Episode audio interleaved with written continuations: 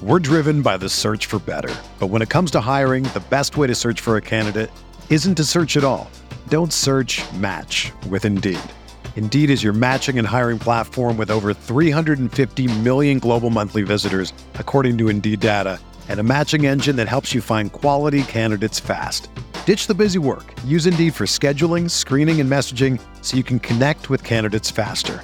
Leveraging over 140 million qualifications and preferences every day, Indeed's matching engine is constantly learning from your preferences, so the more you use Indeed, the better it gets. Join more than 3.5 million businesses worldwide that use Indeed to hire great talent fast. And listeners of this show will get a $75 sponsored job credit to get your jobs more visibility at Indeed.com slash BlueWire. Just go to Indeed.com slash BlueWire right now and support our show by saying that you heard about Indeed on this podcast. That's Indeed.com slash BlueWire. Terms and conditions apply. Need to hire? You need Indeed.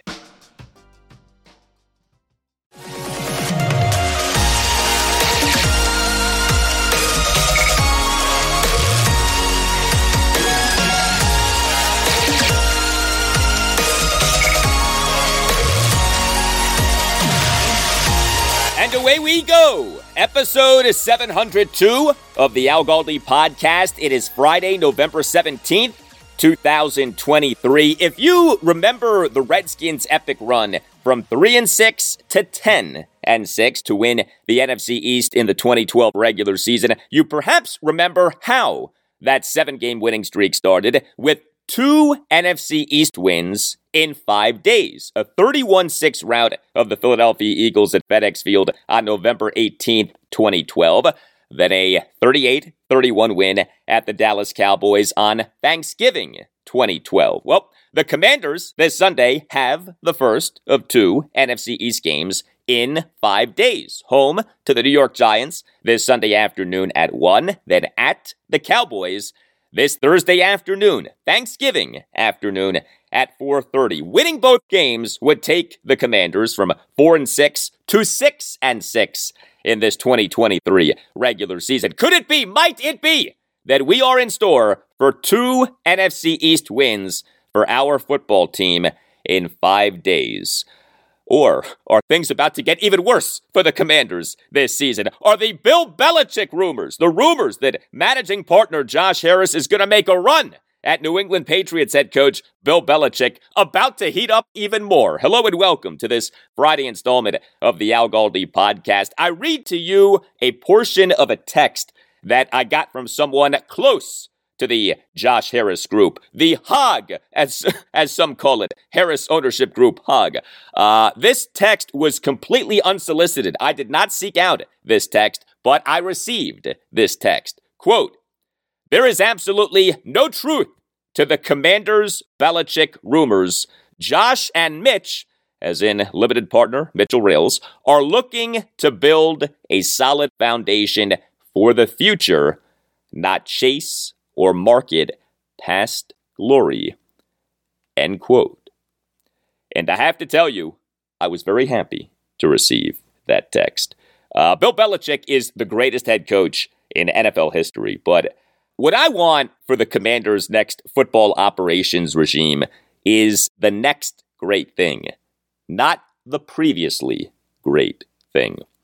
Coming up on the show, in depth Commanders conversation and preview of their game against the Giants this Sunday afternoon. Next segment, I will talk Commanders offense, including the latest on how running back Antonio Gibson is doing, and key comments from the pre-practice press conference of assistant head coach slash offensive coordinator Eric Bieniemy early Thursday afternoon. Uh, Eric talked at length about quarterback Sam Howell. Like 90% of the EB presser was about Sam, and Eric raved about Sam. Said a lot of good things. Also, Eric, with multiple answers, actually took us behind the scenes. Uh, I then will talk Commanders defense of what defensive coordinator Jack Del Rio had to say during his pre practice press conference on Thursday, including Jack not at all being shy about voicing his displeasure with the NFL regarding the ejection of corner Emmanuel Forbes Jr. in the 29 26 loss at the Seattle Seahawks last Sunday, and Jack explaining how the Commanders are missing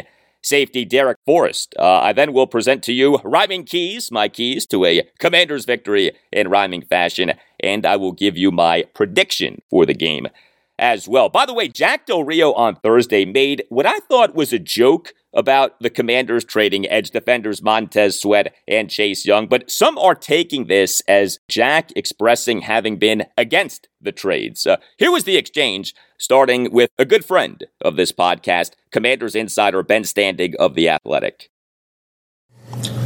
obviously with the uh, trades that you made, the your uh, some of your younger defensive ends are going to have to step. The up. trade that I made, or the, the team made. Yeah, maybe you did. I don't know. um, yeah, so if you watch or listen to these Jack Del Rio Thursday pre practice press conferences, he actually can be playful. He can demonstrate a sense of humor. He actually seems to be doing more of that lately. I took what Jack said to Ben Standig there more as Jack making a joke about how much harder it is to coach his defense because it now is without Montez Sweat and Chase Young, as opposed to Jack like truly voicing his displeasure with the trades. But something to ponder.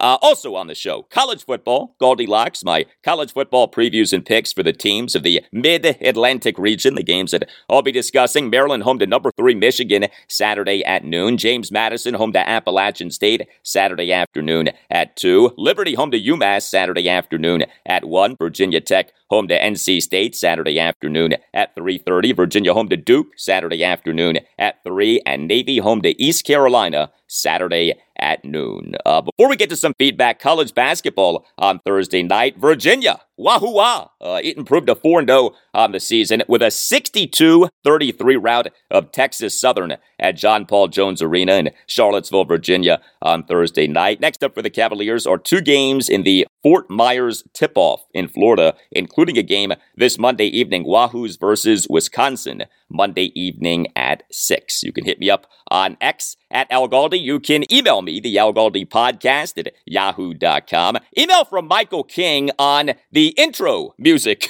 for this podcast. that talked about the intro music in the opening segment of Thursday's show, episode 701. Writes Mike, please never change the song, Al.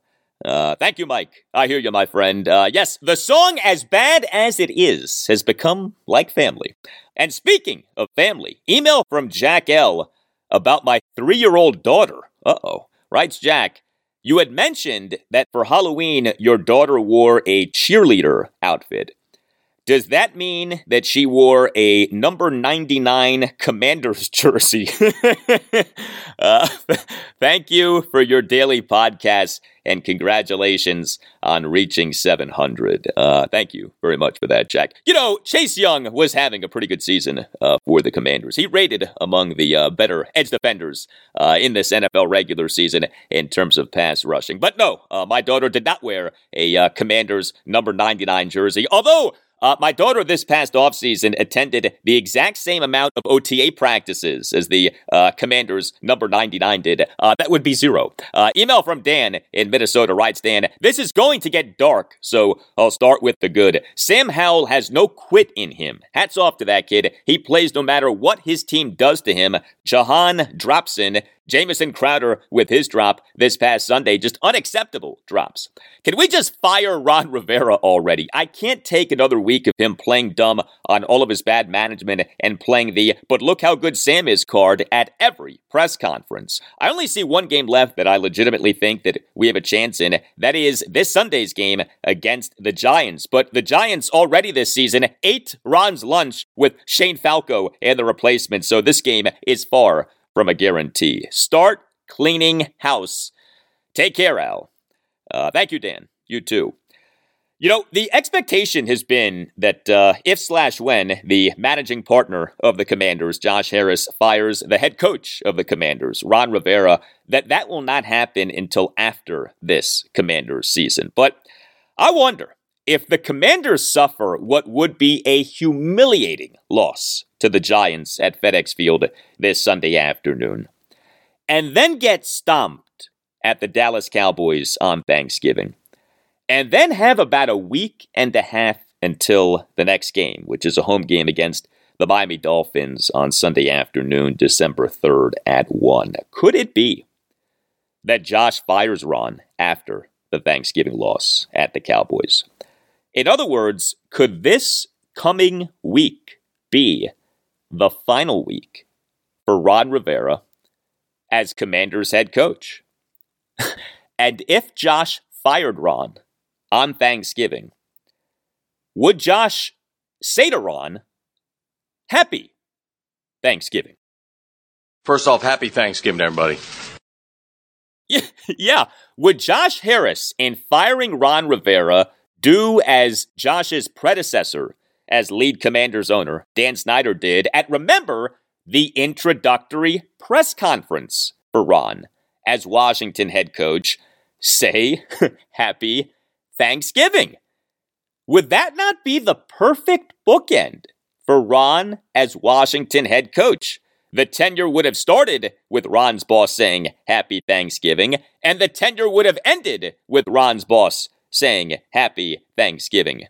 Well, we hope that what is always happening in your life are happy things, but uh, if you feel that you have been wronged, if you think that you have been wronged but aren't sure, call the law firm of Paulson and Nace and schedule a no obligation appointment. Call 202 902 7611. That's 202 902 7611. And when you call, tell Paulson and Nace that Al Galdi sent you. If you have a case, contact Paulson and Nace. Paulson and Nace is a Washington, D.C. based family law firm that handles medical malpractice, personal injury, birth injury, legal malpractice, and consumer protection cases, offering aggressive advocacy for victims in Washington, D.C and West Virginia. Paulson and Nace provides passionate advocacy on behalf of injury victims designed to help them and their families move forward after the most difficult of times. And Paulson and Nace is excellent at what it does. Paulson and Nace has recovered millions of dollars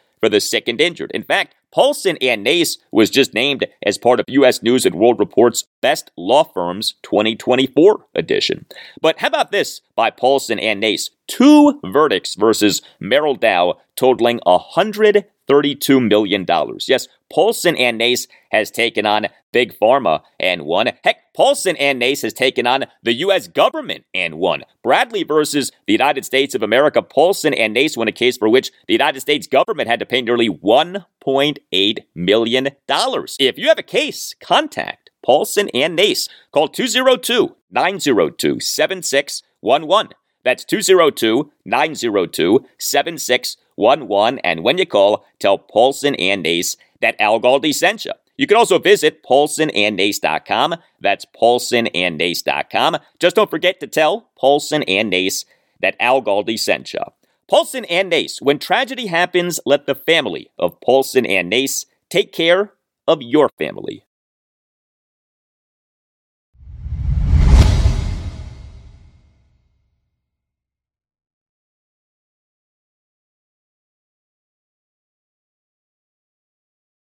Hey, five star ratings and positive reviews of the podcast help us out a lot. You on Apple Podcasts and on Spotify can rate the podcast. Five star ratings are very much appreciated. And you on Apple Podcasts can write a review saying that you like the podcast. The review does not have to be long, it could be just a sentence or two. And thank you very much for doing the ratings and the reviews. So, no team in the NFL has a worse divisional record this regular season than the Commanders have. Uh, they are 0 3 in the NFC East, 4 6 overall. They try to improve on those marks with a game against the 2 8 New York Giants at FedEx Field this Sunday afternoon at 1. Next segment, we talk Commanders defense. Right now, Commanders offense, the Commanders injury report for Thursday afternoon's practice listed four offensive players. The biggest concern right now is running back Antonio Gibson. He on Thursday did not practice for a second consecutive day. This due to a toe problem. Uh, Gibson has a history of toe trouble. Uh, also, fullback slash tight end Alex Armah, he on Thursday did not practice for a second consecutive day. This due to a hamstring injury that he suffered in the 29 26 loss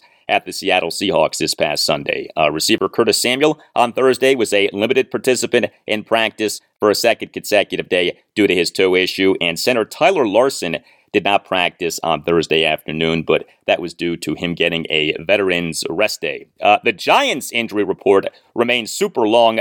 15 players long to be precise. In terms of the Giants defense, two items that stand out. Corner Adoree Jackson, he on Thursday did not practice for a second consecutive day as he is in concussion protocol. And edge defender Kayvon Thibodeaux, he on Thursday was a limited participant in practice. This off him not practicing on Wednesday. He too is in concussion protocol. Commanders assistant head coach slash offensive coordinator Eric Bieniemy. He on Thursday did a pre-practice press conference. It started shortly after 12 p.m. Uh, rave reviews lately for the job that Eric is doing in developing quarterback Sam Howell, and the reviews are justified. Uh, this was Eric on Thursday afternoon on the development of Sam.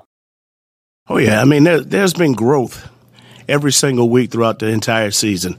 I know sometimes things look bad, but the thing that he does, he makes sure that he corrects the mistakes that he's making. I thought the kid, he's doing a heck of a job. He's competing. Uh, he's finding ways to make plays. But on top of that, he's taking coaching. He's fine tuning all the little detailed things that's helping him to become a better football player and we just hope that he continues to grow in that with that uh, that arrow moving in the right direction.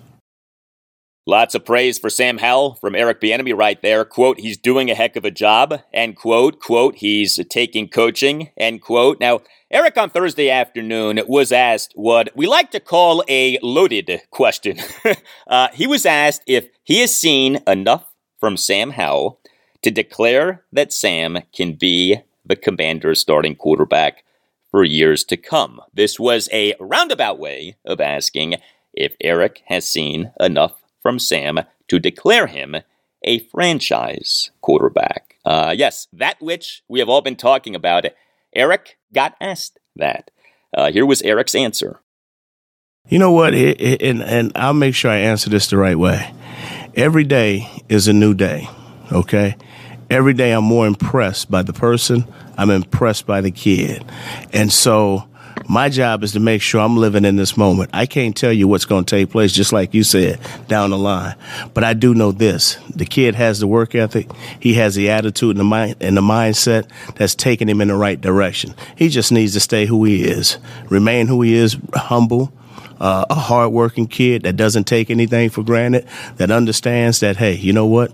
Every little thing that he learns is by far the most important to help him to be the best player and person that he can be on the field and off the field. So I think if he's utilizing this same uh, uh, work ethic and his family values, he's he'll be all right when it's all said and done with. A very good answer by Eric Bieniemy right there. The last thing that Eric needed to do was make some grand proclamation about Sam Howell. Uh, that would not have done Sam any good.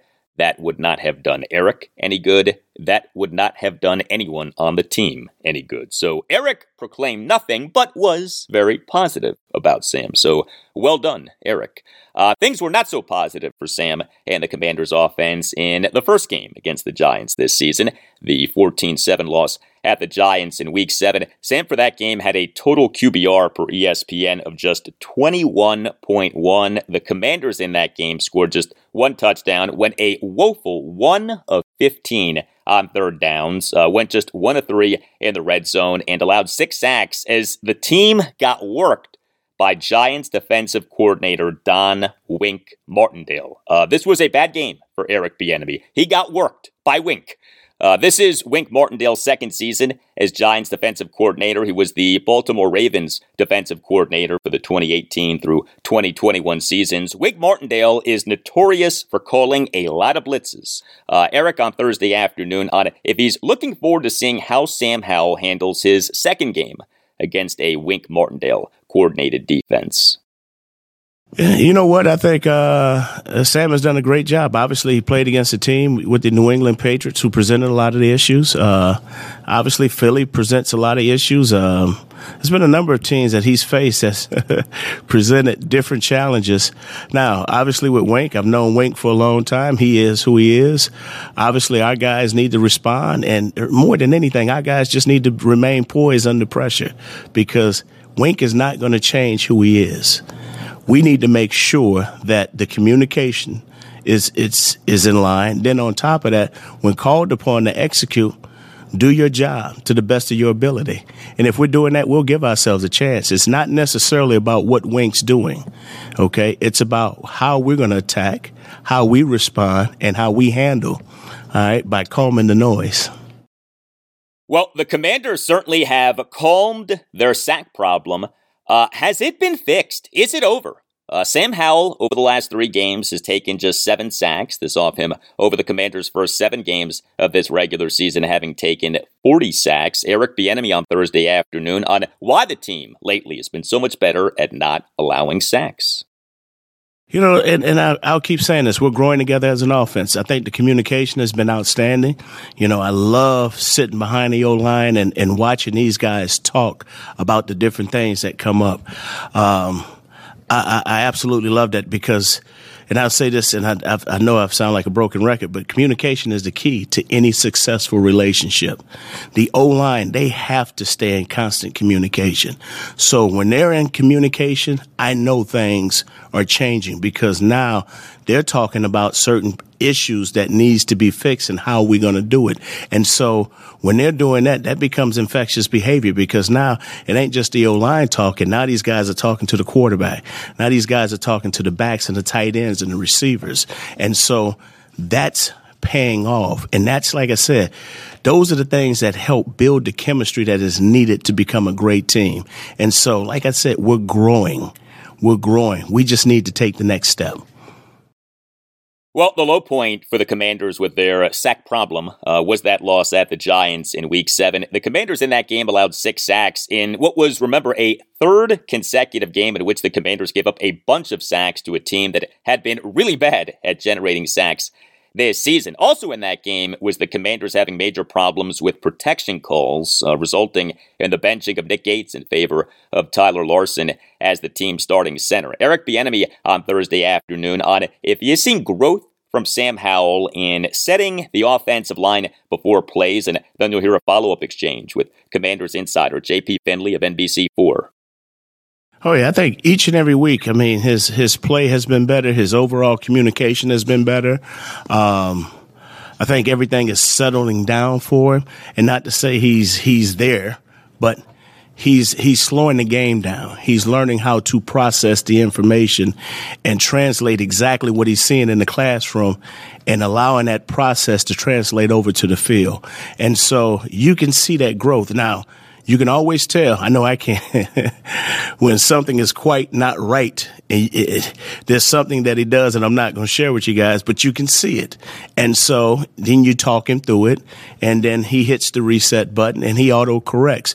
But he's doing a great job of communicating. He's doing a great job of processing the information, and he's doing a great job of leading the guys. And so he just needs to continue being himself. And you know what? If he continues, obviously, um, you know, the, the sky can be the limit. Sure, you don't want to tell us what that is? No, not at all.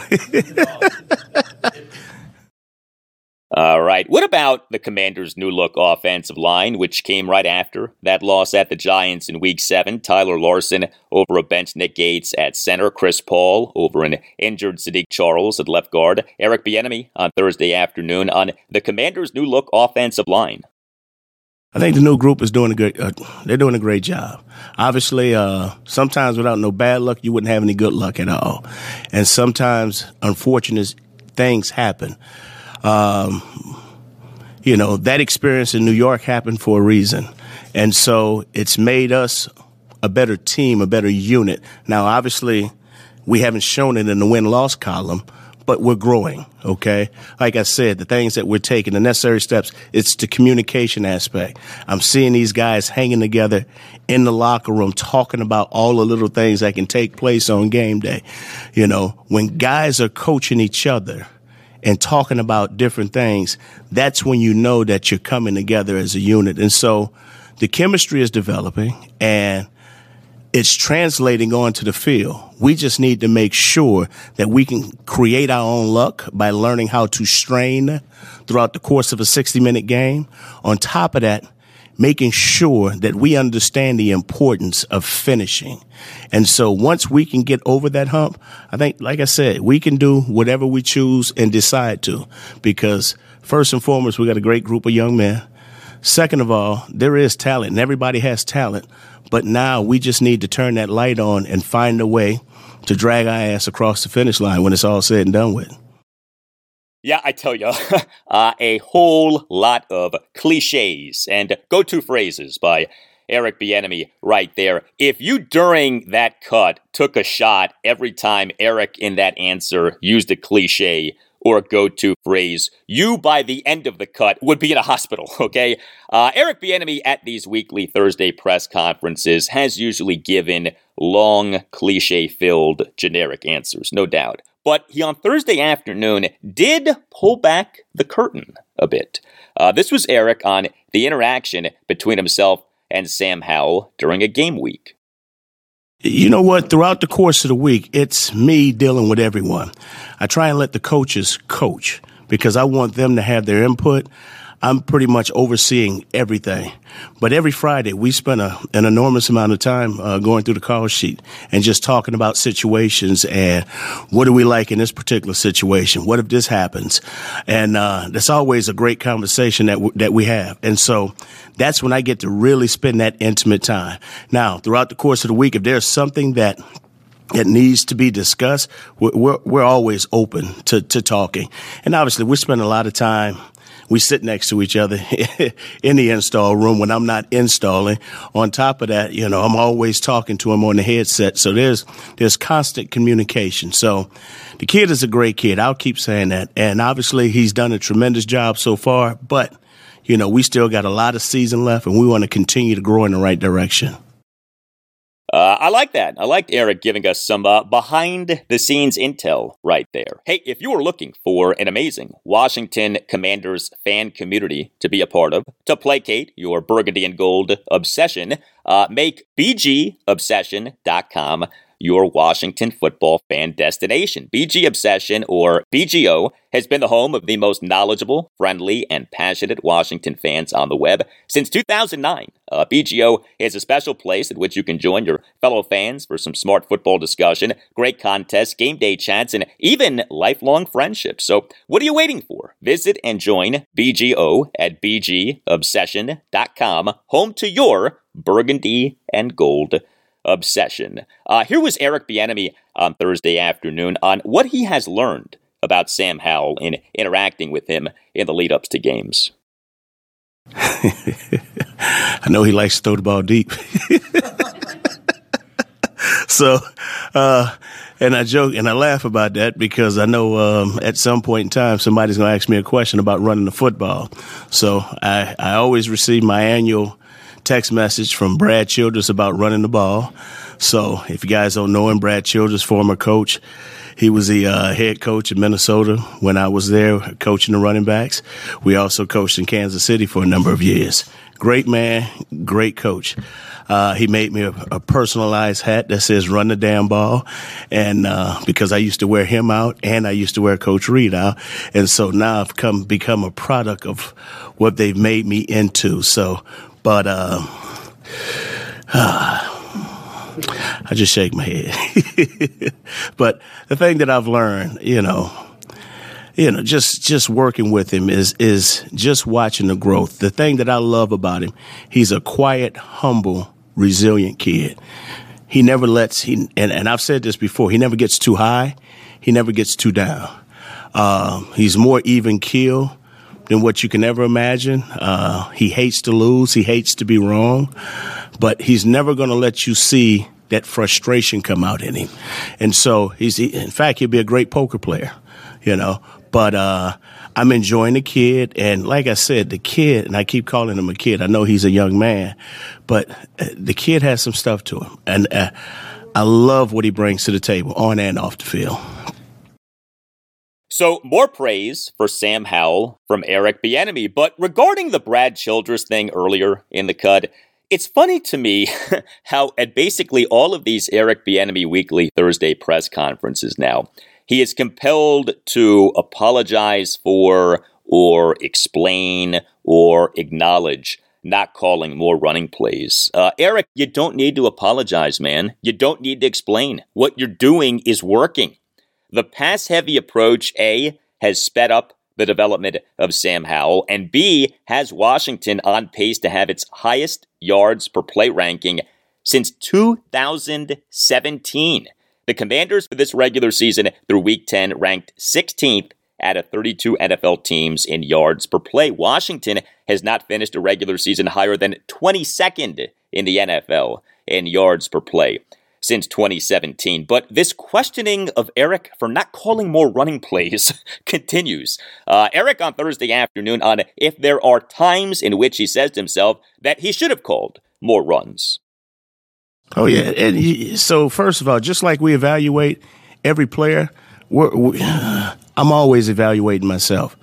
Uh, one of the hardest things that you do as an offensive coordinator is go back and, and, and watch the game, not just from a standpoint of who did what assignment the right way. Well, did I put us in the right situation in this particular moment? You know, what could I have called different? Uh, what are some of the things that we could have done? Uh, that could have helped change the outcome uh, of the game. So you're always taking note on self first. You want to make sure that you're looking internally and making sure that you're doing the right thing, and then making sure if there are mistakes that you can improve upon, you know, what are those things? Each and every week, I always have our guys write up. If we had to play this team again, what are the three things as a positional coach that you would do differently? And I do that myself as an offensive coordinator. What are the three things that I would do differently as a coordinator to put us in the best situations? That was another good behind the scenes nugget from Eric Bieniemy that he and his position coaches each week write up three things that they should have done differently. I like that. I should do that after every episode of this podcast. Write up three things that I should have done differently. I probably could write up 15 things that I should have done differently. Uh, now, we a few minutes ago heard Eric reference Sam Howell essentially having a poker face. Uh, Eric on Thursday afternoon got asked what it's like coaching a quarterback whose emotions may not always be clear. Well, it, it, you know, it ain't so much that I can't tell. I know how he's feeling. He just facial expression wise, it's not going to show. And there's some times when I'm getting on him, and but he's he's a good kid, and, and like I said, anytime something bad happens, I have to remind myself I got to stop and pause and say, you know what? This is probably the first time that has happened to him. You know, just like, I mean, I thought he did a hell of a job of breaking that run. He's out in the middle of the field. He's running. I mean, he, he's doing everything he can to help us to win. Poor kid gets held up and they take the ball from him. You know, obviously I'm hot. I'm upset, but I realize, you know what? This is the first time that it's happened to him. So do you want him to stop making plays. Nah, you want to encourage him to be himself and to continue bringing out that competitor in him because that's the fire and that's the passion that we want. But now he just needs to learn how to finish it without the turnover. And so, I mean, the kid's doing a hell of a job. Uh, that line says a lot. Uh, but regarding the lost fumble that Eric Bieniemy referenced, uh, Sam Howell's third quarter lost fumble in the loss at the Seahawks this past Sunday. So that lost fumble did come on a 15 yard run. Uh, that was a 15 yard shotgun read option run. Sam is producing as a ball carrier. Uh, he, for this regular season, has 31 carries for 174 yards and a touchdown. 11 of his 31 carries have been for first downs. 35.5% of Sam's rush attempts have resulted in first downs. Uh, also from Sam in the loss at the Seahawks was the great touchdown pass to running back Brian Robinson Jr. Fourth offensive snap of the game, first quarter, second and eight for the Commanders at their 49. Uh, Sam, on an off schedule play, took the shotgun snap, looked right, scrambled left, and then with pressure coming, got the ball to Brian Robinson near the left sideline, and Robinson sprinted for 43 yards after the catch for a 51 yard touchdown reception. Eric Bieniemy on Thursday afternoon on if that touchdown pass to Brian Robinson was an example of growth from Sam Howell. Uh, that's purely an example. Not only growth from him, but also growth from Brian. Because first and foremost, when things go wrong, we got to find a way to make a play. And we're always telling uh, Sam to keep his eyes downfield. All right. And then there's hot spots that we're trying to hit when those scramble drills are, are, taking place. I thought they both did a great job of connecting. I mean, that's just the chemistry that they're starting to develop. And, you know, now it's just not us talking about it. It's them making it happen and seeing it come to light. And so those are the things that you, that you love because there's growth. But now we got to take it to another level. We have to learn to sustain. We have to learn to, to finish when it's all said and done with. Well, we just heard Eric Bieniemy talk about the Commanders needing to take their offense to another level. If you own or run a company in Maryland, Virginia, or Washington, D.C., put BMC Insurance to work for you to take how you do insurance for your employees to another level. BMC Insurance can assist you with designing and implementing group benefit plans for employees. Uh, these plans include group health, dental, vision, life, and disability insurance. Go to insurancebmc.com and you'll be put in touch with the owner and president, Matt Brooks, a big Commanders fan, a loyal listener of this podcast. And make sure that you mention that Al Galdi sent you.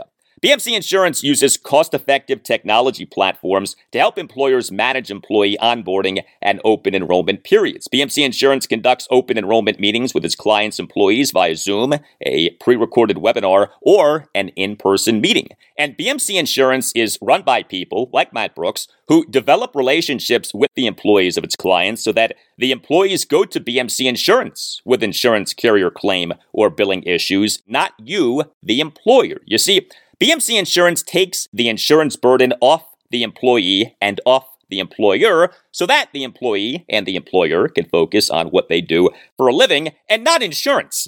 BMC Insurance advises on strategies regarding implementing new group benefit plans and implementing employer contributions to these group benefit plans. Also, BMC Insurance can assist those who do not get health and dental insurance from their employers in obtaining health and dental insurance from the Maryland Health Connection and DC Health Link. And BMC Insurance understands how federal tax credits available through the Maryland Health Connection and DC Health Link work and benefit those who are eligible. The federal open enrollment period for those purchasing health insurance for themselves runs now through January 15th. If you own or run a company in Maryland, Virginia, or Washington, D.C., there is a better way to do insurance. Let BMC Insurance take how you do insurance for your employees to an elite level for both them and you. Put BMC Insurance to work for you. Go to insurancebmc.com, talk to Matt Brooks, and make sure that you mention that Al Galdi sent you. That's insurancebmc.com.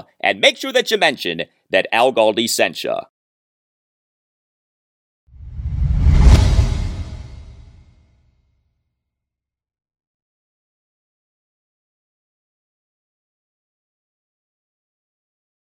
We now talk Commanders defense in preparation for their game against the New York Giants at FedEx Field this Sunday afternoon at 1. The Commanders defense may not be good, but it is mostly healthy, uh, so we do have that. Uh, the Commanders injury report for Thursday listed just two defensive players. Edge defender James Smith Williams did not practice on Thursday for a second consecutive day. This due to a hamstring injury that he suffered in the 29 26 loss at the Seattle Seahawks this past Sunday. And corner Benjamin St-Juste was a full participant in practice on Thursday afternoon. Uh, off not practicing on Wednesday afternoon due to illness. But otherwise, the Commanders' defense is very healthy given that this is week 11 of the season. And remember, the Commanders have yet to have their bye week for this season. Uh, Washington in the 2020 season, what was Jack Del Rio's first season as the team's defensive coordinator, had a very good defense, in part because the team faced a number of backup slash bad quarterbacks. Now, Washington's defense in the 2020 season was good, but there's no doubt that the defense's stats for that season were aided by playing a collection of quarterbacks who included, uh, well, uh, future commander Carson Wentz, uh, who in the 2020 season had a horrendous season for the Philadelphia Eagles. And uh, then Washington, in its win at the Eagles in Week 17 to win the NFC East, uh, saw the Eagles strategically uh, bench quarterback Jalen Hurts in favor of the former Redskin. Nate Sudfeld. But we also had Ben DiNucci, then of the Dallas Cowboys, Ryan Finley, then of the Cincinnati Bengals, uh, Nick Mullens, then of the San Francisco 49ers. Well, the quarterback who the Commanders will be facing this Sunday afternoon, Tommy DeVito, he fits right in with that murderer's row of opposing quarterbacks from the 2020 season, right? Uh, the Giants' top two quarterbacks, Daniel Jones and the Virginia Tech product, Tyrod Taylor, are on the team's reserve injured list. And so Tommy DeVito now is the man. Uh, undrafted rookie out of Illinois. He, over his three games this regular season, has a total QBR per ESPN of 11.8.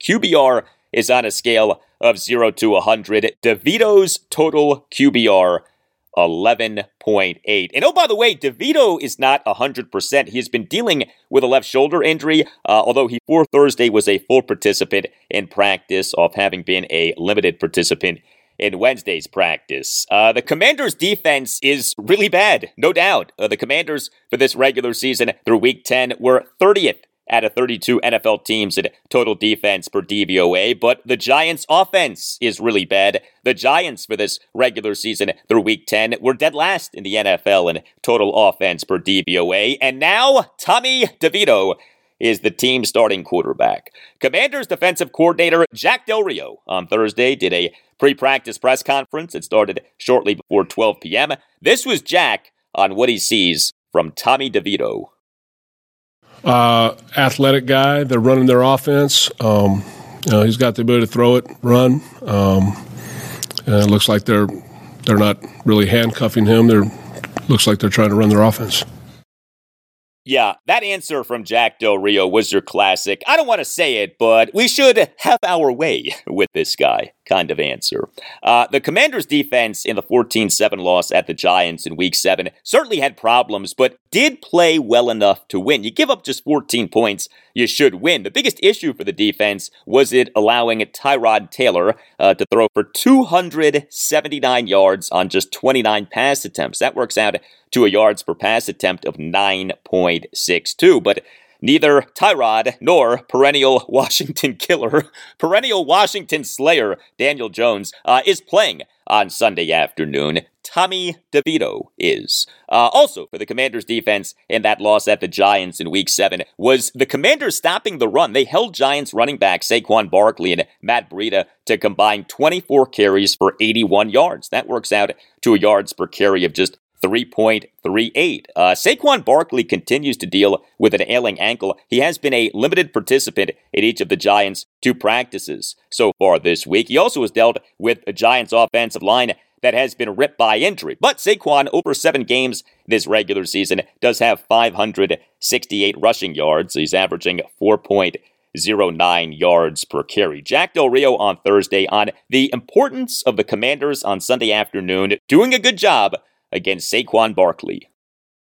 Yeah, I, I mean, when you're playing Saquon Barkley, it's always imperative that you find a way to stop the run. So it, it starts there. You know, he, I think he's a great player, uh, really gifted.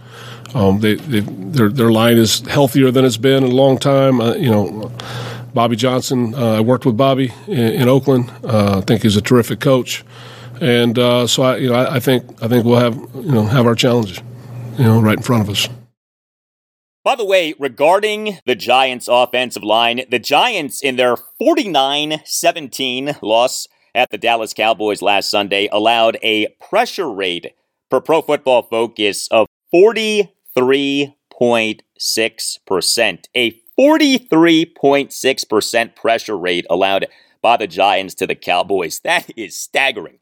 Uh, the Commanders' run defense in the loss at the Giants in Week 7 included a big red zone takeaway, interior defensive lineman Daron Payne, a fourth quarter forced fumble that he recovered. Uh, on a first and goal for the Giants at the 10, Daron forced a fumble by Saquon Barkley on an under center handoff run on which Daron and fellow interior defensive lineman John Ridgeway combined for the tackle. And Daron recovered the fumble. Uh, ah, yes, Daron Payne, one of the few big plays that he has made this season. Uh, the topic of how the Commanders top two interior defensive linemen, Jonathan Allen and Daron Payne, doing this season has become a big topic in recent days. I, on Thursday's show, episode 701, took you through some telling stats for John and Daron this season. Uh, the big one is pass rush win rate. If you go by the ESPN pass rush win rate metric, which is based on player tracking data from the NFL's next gen stats, John, for the 2022 regular season, ranked number nine among all qualified defensive tackles in the NFL in pass rush win rate. But John, for this regular season, through week 10, ranked number 26. Daron, he for the 2022 regular season, ranked number 12 among all qualified defensive tackles in the NFL in pass rush win rate. But he for this regular season, through week 10, ranked number 42. Uh, something that I did not mention on Thursday's show, sacks. Uh, because sacks can be flukish, but they, of course, are not meaningless. Uh, John and Daron last regular season combined for 19 sacks. John and Daron this regular season have combined for just five sacks. Jack Del Rio on Thursday on the seasons that John Allen and Daron Payne are having, and then you'll hear a follow up exchange with Commanders insider John Keim of ESPN. I mean, I, you know, I, I, I don't like to sit up here and and uh, and grade for you guys, um, but you know they're they're two really good players and they're playing well. I'm sorry, can, if I can follow up on that, because some of the some of you, you look at some of the numbers, I guess the pressure rates and all that, not as strong as last year. So where do you feel they're still making that impact? Yeah, no, they're just. I watch tape with you if you like. They're, they're pretty they're pretty good players and uh, and they're having a good strong year for us.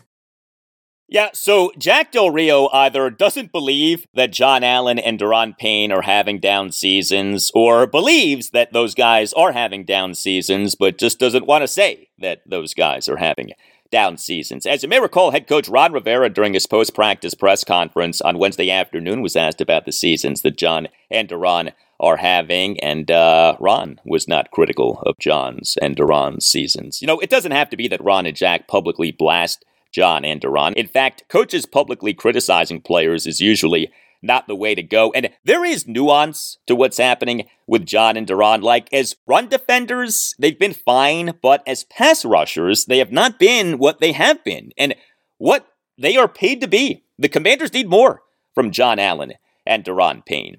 Uh, the commanders also need more from the man on whom they spent the number 16 overall pick in the 2023 NFL Draft, corner Emmanuel Forbes Jr. Uh, he is back to playing off having been benched, uh, although he, in the loss at the Seahawks uh, this past Sunday, barely played due to getting ejected. Uh, Forbes played on just 6% of the Commanders' defensive snaps. The Seahawks' first offensive drive resulted in kicker Jason Myers' first quarter 45 yard field goal. The seventh snap of the drive on a second and 14 for the Seahawks at the Commanders' 45. Emmanuel Forbes committed a 15 yard unnecessary roughness penalty for a helmet to helmet hit on receiver Tyler Lockett on what was an incompletion. And then Forbes, uh, stunningly, was ejected from the game. The consensus opinion, and it's one that I agree with, is penalty, fine, ejection, uncalled for. Ejection out of nowhere. Uh, Jack Del Rio on Thursday on the ejection of Emmanuel Forbes, and then you'll hear follow up exchanges with Commanders insiders Nicki Jhabvala and Sam Fortier of the Washington Post. Uh, the, the, the penalty I understood. I mean, you know, uh, it, it, it, was deserving of a, of a penalty, um, but the ejection uh, for a first time offense, you know, on play six or whatever it was of the game, that was shocking. And, and, and the fact that he wasn't ejected by the officials on the field, he was ejected by somebody sitting in an, in an air conditioned room in New York. And that's troubling. I think that's troubling for the league, but that's they're going to have to work that out. But that's not a good look you know, I, I, don't think that's healthy for the league to have those type of things happen. Uh, you know, Emmanuel, uh, young player, good player. He's not a guy that's like notoriously known for like head hunting people or stuff like that. So I, I, I did not think it was warranted. Uh, wasn't my call, obviously. You, when something like that happens, do you have any conversations with folks in the league, or do you kind of leave that to run? No, I leave that to I leave that to run. Yeah. Had you ever had a player ejected by you? Never. Yeah, the New York thing is odd. The referee for the game, Alex Kemp, uh, he after the game told Nicki Jhabvala, who served as a pool reporter in speaking to Kemp, that the ejection of Forbes was done with the assistance of New York, i.e., the NFL's league office in New York City. Uh, a commander's corner who did play a lot in the loss at the Seahawks was Benjamin St-Juste. So he played on 100% of the Commanders' defensive snaps. And he in the fourth quarter had a nightmare of a drive. The Commanders' defense on the Seahawks' 11th offensive drive imploded with three costly penalties, two of which were by the Juice. Uh, the drive resulted in quarterback Geno Smith's second and goal, five yard shotgun sprint out touchdown pass to receiver Tyler Lockett with 3.47 left in the fourth quarter. Lockett on the play beat Benjamin St-Juste, uh, eighth snap of the drive on a fourth and five for the Seahawks at the Commanders' 39. St-Juste committed a six yard defensive pass interference penalty in covering receiver DK Metcalf, and the 11th snap of the drive on a first and 10 for the Seahawks at the Commanders' 12. St-Juste committed a four yard face mask penalty in tackling running back Kenneth Walker III on a four yard under center handoff run. Jack Del Rio on Thursday on if opposing teams this season are challenging Benjamin St-Juste more often. Well, you have to go somewhere. Uh, you know, Kendall's Kendall's a pretty wily veteran, so you know, quarterbacks kind of learn to be careful around him. Uh, so Benjamin's going to get opportunities, you know, and you know we just want him to continue to compete and, and, and work his butt off, and you know he's he does a lot for us, inside, outside. You know that you know, the week last week, uh, his preparation was altered because Emmanuel got ejected, and uh, you know, a lot of things changed, and um, and so you know, but that's that's life in the NFL. That's life in in a big city. Got to got to go to work, man, and uh, and he was called on to do a little more, and it was you know it was a little bit awkward, um, uh, but I, I I think he's a I think he's a really good, solid football player that is capable of playing even better, and uh, we just want him to continue to compete and stay strong and keep working. Well, Benjamin St-Juste for this regular season has an overall grade for Pro Football Focus of 67.1. Kendall Fuller for this regular season has an overall grade for Pro Football Focus of 81.5. PFF grades on a scale of 0 to 100. While we're talking about the Commanders secondary, we, during Jack Del Rio's pre practice press conference on Thursday, had a perhaps telling exchange. So the Commanders remain without safety Darrick Forrest. Uh, he has been on the reserve injured list since October 10th due to a shoulder injury that he suffered in the 40 20 loss to the Chicago Bears at FedEx Field on Thursday Night Football in week five. Uh, what a great night that was. Uh, Forrest being out has meant a lot more playing time for safety Percy Butler and to a lesser extent defensive back Quan Martin. Jack on Thursday got asked how Percy and other safeties have done in the absence of Darrick Forrest. And Jack, instead of talking about Percy and other safeties, lamented being without Darrick Forrest. Uh, maybe Jack misunderstood the question. Maybe Jack had uh, nothing nice to say about Percy and other safeties. Uh, maybe Jack just felt like venting about being without Darrick Forrest for more than a month now. Uh, but here was the exchange in its entirety, beginning with the question from Nicki Jhabvala. How do you feel guys like Percy and the other safeties in the room have stepped up with, with Darrick Forrest's absence? We miss Defoe. Uh, he, he was tremendous with his energy, and, and he was really – um, a guy that came out of the back end and secured a lot of tackles, capped a lot of plays that we've had a couple get away that Defoe would normally cap, and uh, and so we we missed that element.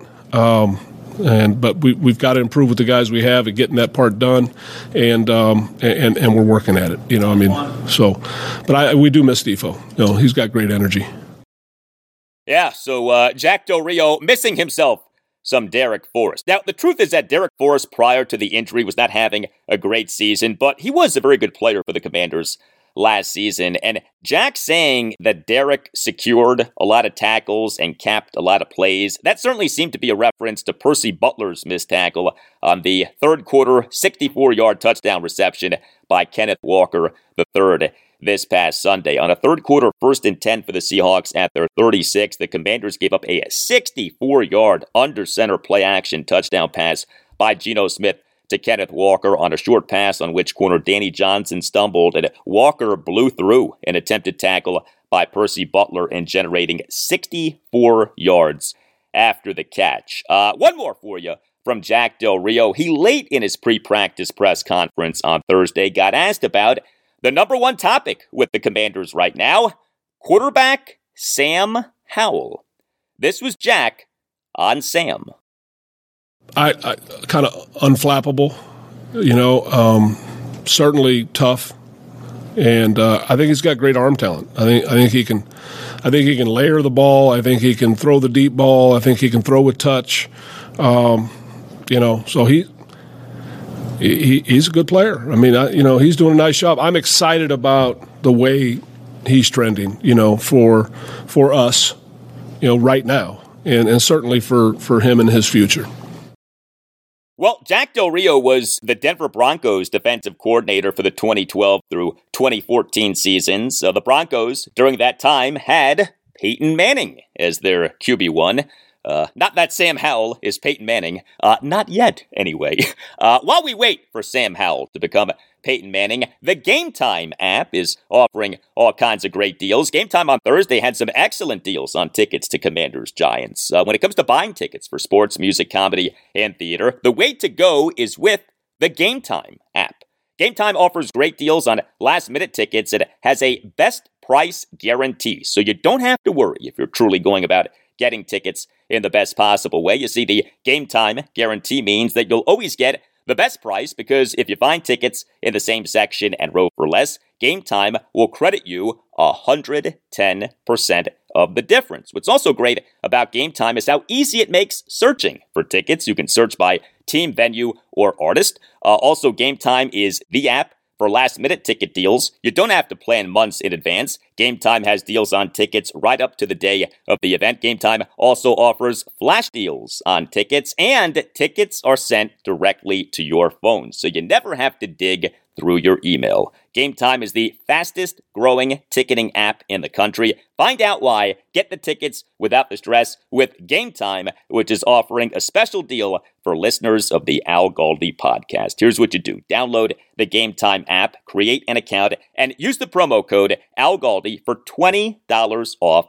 your first purchase. Terms apply, but download the Game Time app, create an account, and use the promo code Al Galdi for $20 off your first purchase. Download the Game Time app and use that promo code Al Galdi. Game Time, last minute tickets, lowest price, guaranteed. We're driven by the search for better. But when it comes to hiring, the best way to search for a candidate isn't to search at all. Don't search match with Indeed. Indeed is your matching and hiring platform with over 350 million global monthly visitors, according to Indeed data and a matching engine that helps you find quality candidates fast. Ditch the busy work. Use Indeed for scheduling, screening, and messaging so you can connect with candidates faster. Leveraging over 140 million qualifications and preferences every day, Indeed's matching engine is constantly learning from your preferences, so the more you use Indeed, the better it gets. Join more than 3.5 million businesses worldwide that use Indeed to hire great talent fast.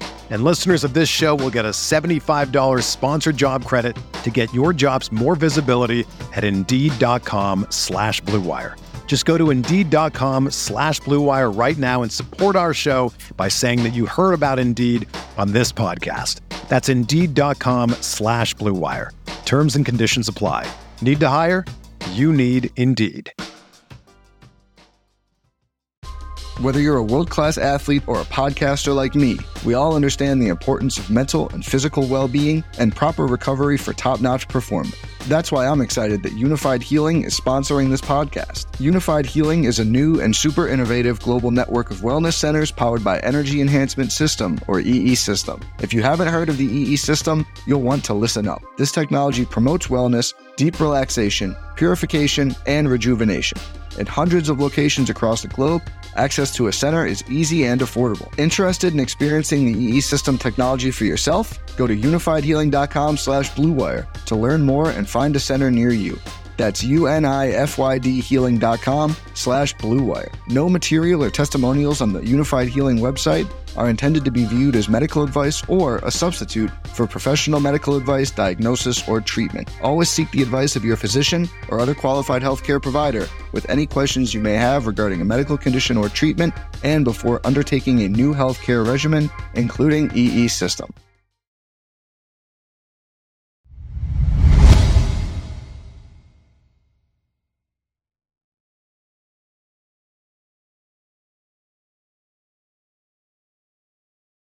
Well, Washington, since the start of the 1993 season, is a woeful 9 21 and 1 in games at the New York Giants. Uh, Washington, since the start of the 2006 season, is a woeful 5 and 12 in games against the Giants at FedEx Field. On the road, at home, it don't matter. uh, Washington has been owned by the Giants for way too long. And so when it comes to Commanders Giants at FedEx Field this Sunday afternoon at 1, yes, the Giants are having a terrible season. Yes, the Giants are an injury ravaged mess, but none of that guarantees anything. We all saw that in the Commanders' 14 7 loss at the Giants in Week 7. And so, what to expect in this Week 11 of the NFL's 2023 regular season? The 4 and 6 Commanders versus the 2 and 8 Giants. Uh, my friends, it is that time. The time to rhyme. It is time for rhyming keys. My keys to a commander's victory in rhyming fashion. Uh, oh, these rhymes, they are not meant to be good. They are not good. I promise you that. Uh, they are only meant to make a few points. And in fact, I have a saying for this segment the worse the rhyme, the better the time. And so here we go. Hardcore analysis combined with scheduled fun. Rhyming keys for a Commanders win over the Giants at FedEx Field on Sunday afternoon. How do the Commanders win this game? We now rhyme the ways. Rhyming key number one. This is for the Commanders' defensive line. Torpedo DeVito. the Giants starting quarterback now, Tommy DeVito, undrafted rookie out of Illinois. He, over his three games this regular season, has a sack percentage of 19.4. He has taken 13 sacks. He has been a sitting duck. Now, Tommy DeVito is in a near impossible situation, uh, and he is playing behind an offensive line that has been wrecked by injury. The Commanders, since trading edge defenders Montez Sweat and Chase Young, have played two games. The team, over those two games, has just one sack and just six quarterback hits. If the Commanders' pass rush is going to get going. This is the game in which the pass rush should get going. And the time absolutely has come for the Commanders' top two interior defensive linemen, Jonathan Allen and Daron Payne, to get going in terms of pass rushing production. Rhyming key number one this for the Commanders' defensive line Torpedo DeVito. Rhyming key for Commanders Giants number two. This is for Commanders quarterback Sam Howell and Commanders receivers. Test Banks Cause he stanks. uh, Giants corner Deonte Banks, a product of my college, Maryland. Uh, the Giants took Deonte Banks with the number 24 overall pick in the 2023 NFL draft. You know, a lot is being asked of Deonte Banks. He is routinely covering opposing teams' top receivers, uh, but the results have uh, not been good. Uh, Banks for this regular season for Pro Football Focus has an overall grade of just 43.9. Uh, that is hideous. PFF grades are on a scale of 0 to 100. Uh, Banks, over the last four weeks per PFF, has given up 393 receiving yards, most in the NFL in that span. And then there are the penalties. Banks, this regular season, has committed eight penalties. Now, only four have been accepted, but he has committed three defensive pass interference penalties, three illegal contact penalties, and two defensive holding penalties. Deonte Banks could turn out to be a very good corner, but he, for now, is learning, and he, at least for now, can be exploited. And so the likes of Terry McLaurin, Jahan Dotson, and Curtis Samuel hopefully can do uh, some of that exploiting. Uh, rhyming key number two this for Sam Howell and Commanders receivers Test Banks. Cause he stanks! and rhyming key for Commanders Giants number three this is for Sam Howell and assistant head coach slash offensive coordinator Eric Bieniemy. Against the blitz of Wink, do not be afraid to dink, as in dink and dunk.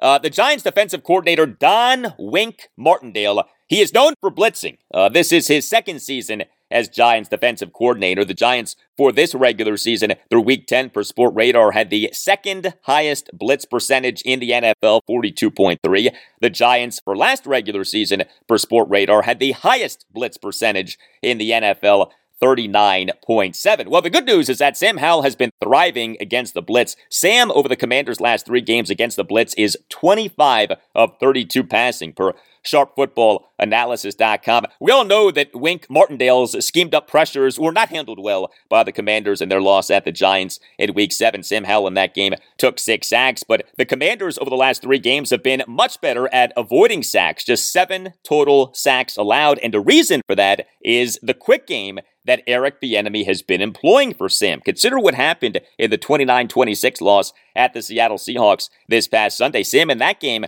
per Sharp Football Analysis, threw 34.1% of his passes behind the line of scrimmage, his highest such rate in a game this regular season. Throwing short, dinking and dunking, being a game manager. Uh, that's okay. We don't have to worry about Sam being afraid to throw downfield. He has proven that he isn't afraid to throw downfield, and he has proven that he can throw downfield. But throwing short can be just fine too, especially with Commanders pass catchers finally starting to excel in the department of YAC yards after catch. Some great YAC in that loss at the Seahawks by running backs Brian Robinson Jr. and Antonio Gibson and tight ends Logan Thomas and John Bates. And so, rhyming key number three, this for Sam Howell and Eric Bieniemy. Against the blitz of Wink, do not be afraid to dink.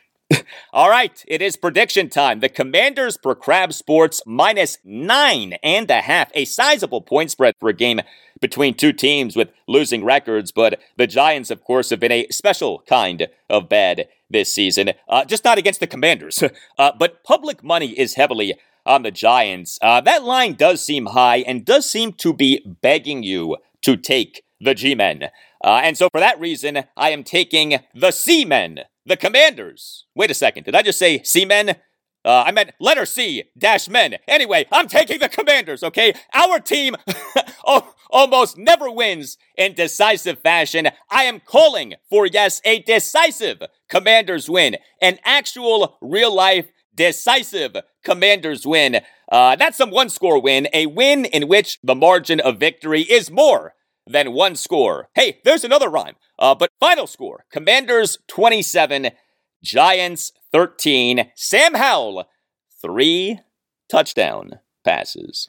And time now for my underdog fantasy plays for this game. Uh, Underdog Fantasy is offering a special offer to listeners of the Al Galdi podcast, a deposit match of up to $100 for all new customers who sign up with the promo code GALDI. My last name, G A L D I, Galdi. Uh, one of the best aspects of Underdog Fantasy is its higher lower plays. I have two higher lower plays for Commanders Giants. The higher lower total for completions for Sam Howell is 23. Uh, I love the higher on that one. As Creed asked many years ago, can you take me higher? Uh, I will go higher on Sam Howell having 23 completions. And a higher lower total for tackles for linebacker Jamin Davis is eight. Uh, I'm going to go higher on that. Jamin is doing some good things. He in the loss at the Seahawks had a team high 11 tackles, including two tackles for loss. I will go Jamin Davis higher than eight total tackles. So Sam Howell higher than 23 completions and Jamin Davis higher than eight total tackles. And all of this is through Underdog Fantasy. Check out UnderdogFantasy.com or download the Underdog Fantasy app. And Underdog Fantasy is offering a special offer to listeners of the Al Galdi podcast, a deposit match of up to $100 for all new customers who sign up with the promo code GALDI, my last name, G A L D I, Galdi. Up next, a jam packed GaldiLocks. Uh, my college football previews and picks against the spreads for the teams of the Mid Atlantic region. Uh, the college football regular season is winding down. Thanksgiving next week. And hey, our friends at Manscaped want to make it so that your grooming struggles are not a topic at the Thanksgiving table. Uh, the Manscaped Lawnmower 5.0 Ultra is a revolutionary personal trimmer that will give you the ultimate below the waist grooming experience. Uh, with Thanksgiving coming up, let the Manscaped Lawnmower 5.0 Ultra gobble gobble whatever you want eliminated below the waist. And you can have the Manscaped Lawnmower 5.0 Ultra via a great deal. Manscaped is hooking up listeners of the Al Galdi podcast. Go to manscaped.com, use the promo code GALDI, and get 20% off plus free shipping. The Manscaped Lawnmower 5.0 Ultra is the best below the waist electric shaver ever. The Manscaped Lawnmower 5.0 Ultra features skin safe blade heads so that you avoid nicks and cuts. The Manscaped Lawnmower 5.0 Ultra features an LED spotlight so that you don't miss a spot even in, uh, shall we say, low tight situations. And the Manscaped Lawnmower 5.0 Ultra is waterproof, so you can groom wet or dry. Also, you can get the Manscaped Lawnmower 5.0 Ultra is part of Manscaped's Performance Package 5.0 Ultra, which also includes the Weed Whacker 2.0 ear and nose trimmer, uh, Manscaped's liquid formulations, and two free gifts Manscaped's Boxers 2.0 and the Shed 2.0 toiletry bag. Uh, Manscaped products are great. They also make for great gifts, but take advantage of what Manscaped is offering to listeners of the Al Galdi podcast. Go to manscaped.com, use the promo code GALDI, my last name, G A L D I, GALDI, for 20% off plus free shipping. That's manscaped.com, promo code GALDI for 20% off plus free shipping.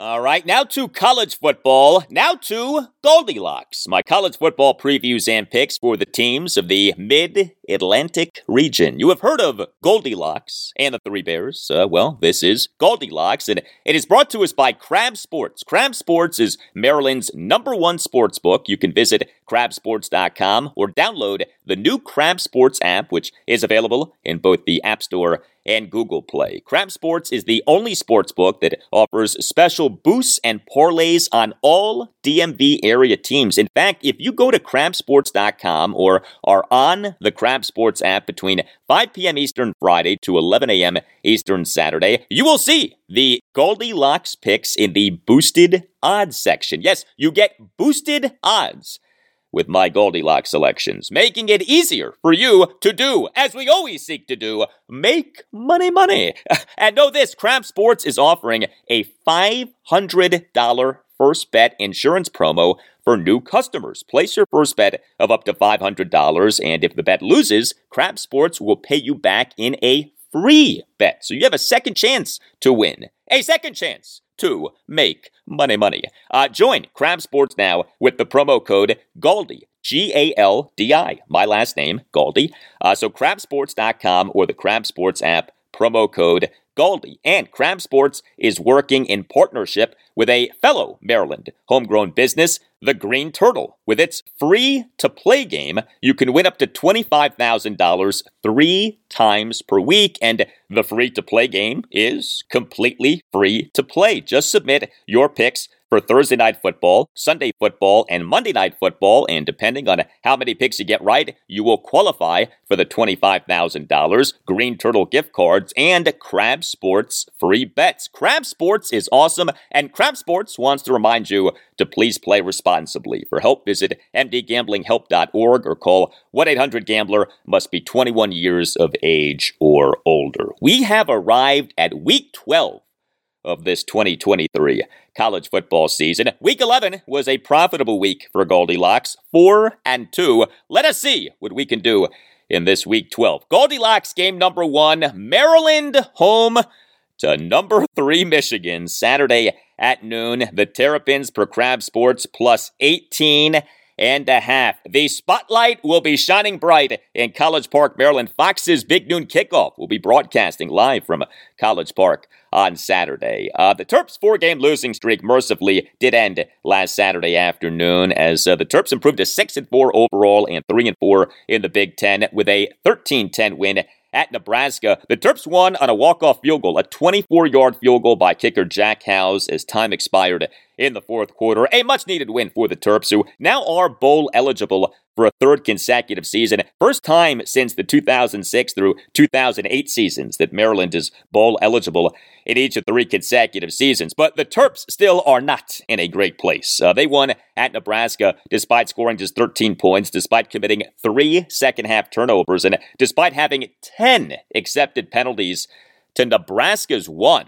Uh, the Terps defense did play well, five takeaways, including four interceptions. But now come the Michigan Wolverines, who are the number three team in the FBS for the latest college football playoff rankings. Uh, Michigan is 10 and 0 overall and 7 and 0 in the Big Ten. Uh, the Wolverines, as you may have heard, uh, are dealing with the suspension of head coach Jim Harbaugh by the Big Ten due to the sign stealing controversy, but are coming off a 24 15 win at then number 10 Penn State last Saturday afternoon, a game in which the Wolverines went with a running play on each of their final 32 offensive plays of the game. Michigan is tremendous. The Wolverines for this season, as of games through Wednesday, were number two in the FBS in offensive efficiency per ESPN and were number one in the FBS in defensive efficiency per ESPN. That's a pretty good combination. Number two in offense, number one in defense. Uh, nothing as a Maryland fan as I am, as a Maryland grad as I am, uh, has been more maddening with my school's football program than it routinely getting blasted by ranked Big Ten teams. Maryland, since joining the Big Ten, is 0 and 33 against ranked Big Ten teams. Yes, 0 and 33, and so many of those losses have been blowout losses. Uh, I hate to say it, but give me Michigan minus 18 and a half. Make money, money, make money, money, money. Thank you, Snoop Dogg. GaldiLocks game number two. James Madison home to Appalachian State. Saturday afternoon at 2. The Dukes for Crab Sports minus 8 and a half. ESPN's College Game Day will be in Harrisonburg, Virginia on Saturday. Uh, this off the rather disappointing news on Wednesday evening. The news that the NCAA Division One Board Administration Committee had denied postseason waiver requests for the James Madison, Jacksonville State, and Tarleton State football programs. JMU was requesting that its transition from the FCS to the FBS be reduced from two years to one, but that request denied, and so there likely will be no bowl game for James Madison. Uh, now, James Madison could play in a bowl game if at the end of the regular season there are not enough 500 teams to fill the 82 spots for 41 bowl games, but James Madison also is not eligible to play in the Sun Belt Conference Championship game, despite being the only team that is still unbeaten in Sun Belt Conference play this season. Uh, JMU is number 18 in the latest Associated Press top 25 poll. How ridiculous is that? JMU is number 18 in the FBS and yet is not eligible uh, to play in a bowl game unless, like I said, there are not enough of 500 teams to fill up all of the bowl game spots. Uh, the Dukes of JMU, uh, they improved to 10 and 0 overall with a 44-6 win over UConn at Bridgeforth Stadium in Harrisonburg, Virginia last Saturday afternoon. JMU for this season, as of games through Wednesday, was number 26 in the FBS in defensive efficiency per ESPN. Duke's quarterback Jordan McCloud, he for this season, as of games through Wednesday, was number 18 among all qualified quarterbacks in the FBS and ESPN's total QBR 75.8. The Appalachian State Mountaineers are 6 and 4 overall and 4 and 2 in the Sun Belt Conference. Uh, they have won 3 consecutive games. App State is good offensively. Mountaineers quarterback Joey Aguilar, he for this season as of games through Wednesday was number 25 among all qualified quarterbacks in the FBS and total QBR 72.8. This game is a battle of two of the better quarterbacks in the FBS, but JMU to me is a team on a mission. This stuff with the NCAA is giving the Dukes a real purpose. The Dukes are trying to stick it to the NCAA. Give me James Madison minus eight and a half. Make money, money, make money, money, money.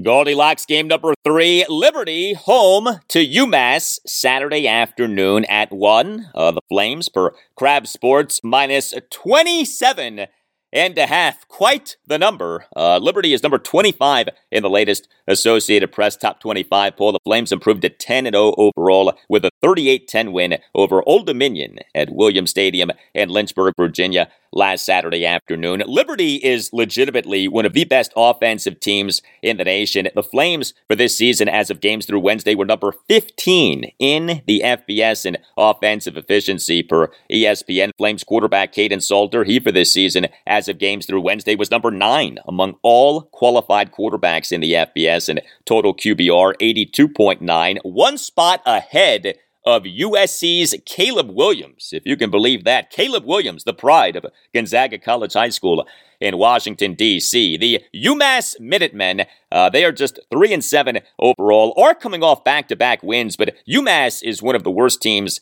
in the FBS. And uh, the Minutemen, uh, they will be the millisecond men at Liberty. Give me Liberty. Give me Liberty, or give me death. No, just give me Liberty, minus 27 and a half.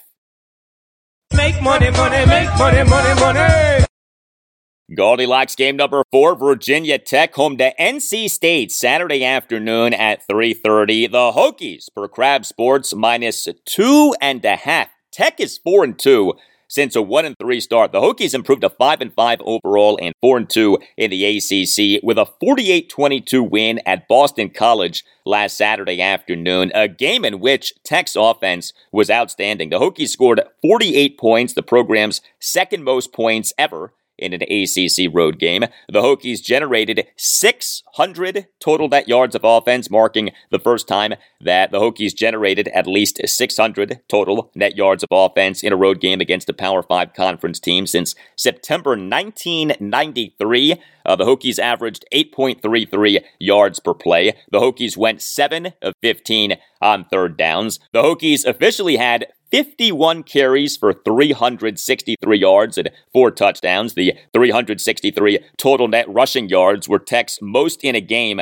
since September 2009. Uh, Tech's only losses over its last six games have been to the two best teams in the ACC, Florida State and Louisville, and each game was a road game. So Tech against the non-elite of the ACC is doing well. Quarterback and Baylor transfer Kyron Drones, he is doing well. Uh, the NC State Wolfpack is seven and three overall and four and two in the ACC. The Pack has won three consecutive games, and the Pack is very good defensively. NC State for this season, as games through Wednesday, was number 21 in the FBS in defensive efficiency per ESPN. This game is a great test of how legit the Hokies' offensive improvement is. Uh, this game also offers Tech a chance to do something that was far from a given at the beginning of this season become bowl eligible.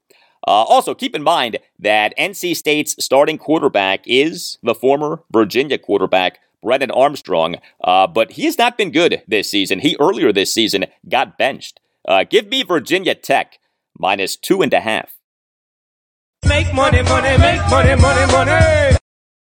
GaldiLocks game number five, Virginia home to Duke, Saturday afternoon at three. The Cavaliers per Crab Sports plus three and a half. Uh, the Cavs are coming off a mini bye week. They last played two Thursday nights ago, November 9th, uh, when the Cavs fell to 2 and 8 overall and 1 and 5 in the ACC with a 31 24 loss at then number 11 Louisville. Wild game. Uh, the Wahoos trailed at the half 14 nothing. They then won the third quarter 21 nothing, but they then lost the fourth quarter 17 3. Uh, Hoos' head coach Tony Elliott? He, in a session with reporters this past Tuesday, did say that he expected the Hoos' QB1, the Monmouth transfer, Tony Muskett, to be out for this game against Duke. Muskett suffered an ankle injury in the Cavs' 45 17 loss to Georgia Tech at Scott Stadium in Charlottesville, Virginia on November 4th. And so, true freshman Anthony Colandrea, uh, he is expected to get another start here in this game against Duke. Uh, Colandrea was the Who starting quarterback for the loss at Louisville, and he did well. Uh, Colandrea went 20 of 31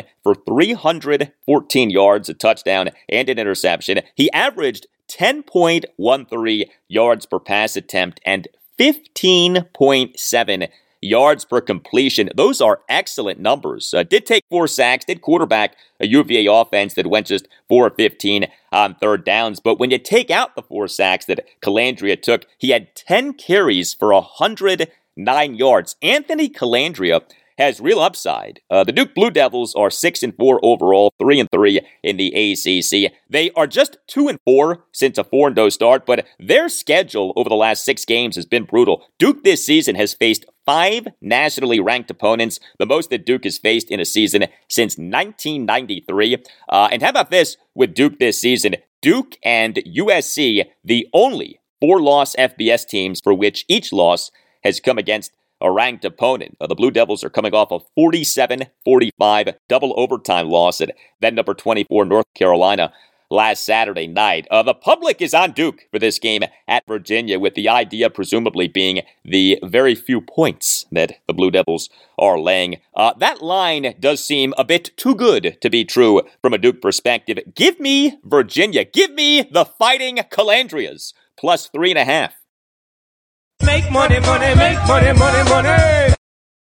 And GaldiLocks, game number six. Yes, we are six deep here on GaldiLocks this week. Uh, Navy home to East Carolina. Saturday at noon, the midshipmen for Crab Sports minus two and a half. The mids improved to four and five overall and three and three in the American Athletic Conference with a 31-6 win over UAB at Navy Marine Corps Memorial Stadium in Annapolis, Maryland last Saturday. Uh, the mids through three quarters led 10-6, but the mids then won the fourth quarter 21 0. A great bounce back by Navy uh, off Navy's terrible 32 18 loss at Temple on November 4th. Uh, Navy head coach Brian Newberry, he for a second consecutive game started Xavier Arline at quarterback. Uh, Arline is the fourth different starting quarterback for Navy this season, but he in this win over UAB played well. Arline, 7 of 10 passing for 94 yards, a touchdown, and an interception. He took one sack. He quarterbacked a Navy offense that went 6 of 12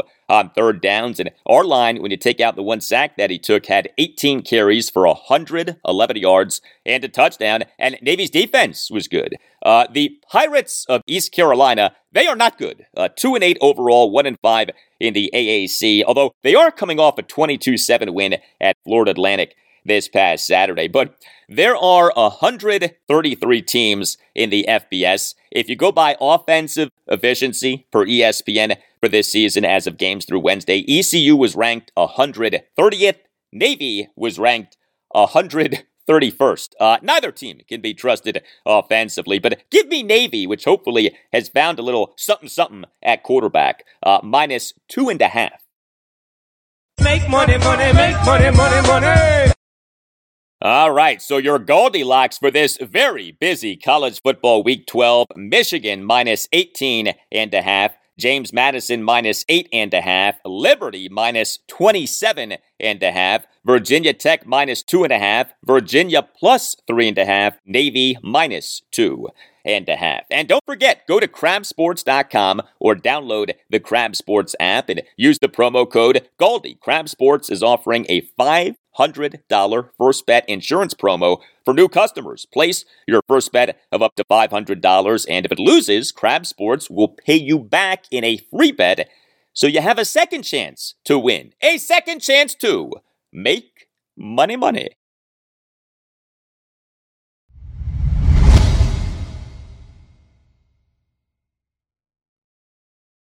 And that will do it for you and me for now. Keep the feedback coming. You can hit me up on X at Al Galdi. You can email me, the Al Galdi podcast at yahoo.com. Monday show, episode 703. We'll have a lot for you on the Commanders' in depth reaction to and analysis of whatever happens in their game against the New York Giants at FedEx Field this Sunday afternoon at 1. Also on Monday's show, my thoughts on college football week 12, which includes seven games for the FBS teams of the Mid Atlantic region. Maryland home to number three Michigan Saturday at noon. Navy home to East Carolina Saturday at noon. James Madison home to Appalachian State Saturday afternoon at 2. Liberty home to UMass Saturday afternoon at 1. Virginia Tech home to NC State Saturday afternoon at 3.30. Virginia home to Duke Saturday afternoon at 3, and Old Dominion at Georgia Southern Saturday evening at 6. And I, on Monday's show, will talk Capitals, Wizards, and college basketball. The Caps have one game this weekend, home to the Columbus Blue Jackets Saturday night at 7.30. The Wizards have one game this weekend, home to the New York Knicks Friday night at 7. And college basketball this weekend includes a big game for Maryland at number 21 Villanova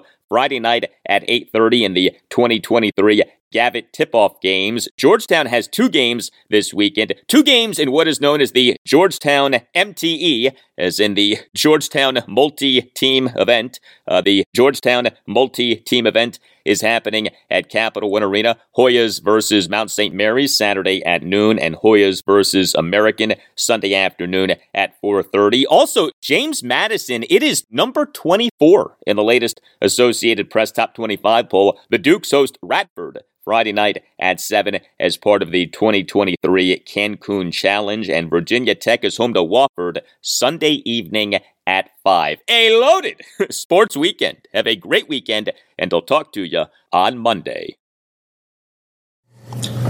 Obviously, with the uh, trades that you made, the your uh, some of your younger defensive ends are going to have to step The up. trade that I made, or the teammate. yeah, Maybe you did. I don't know. um,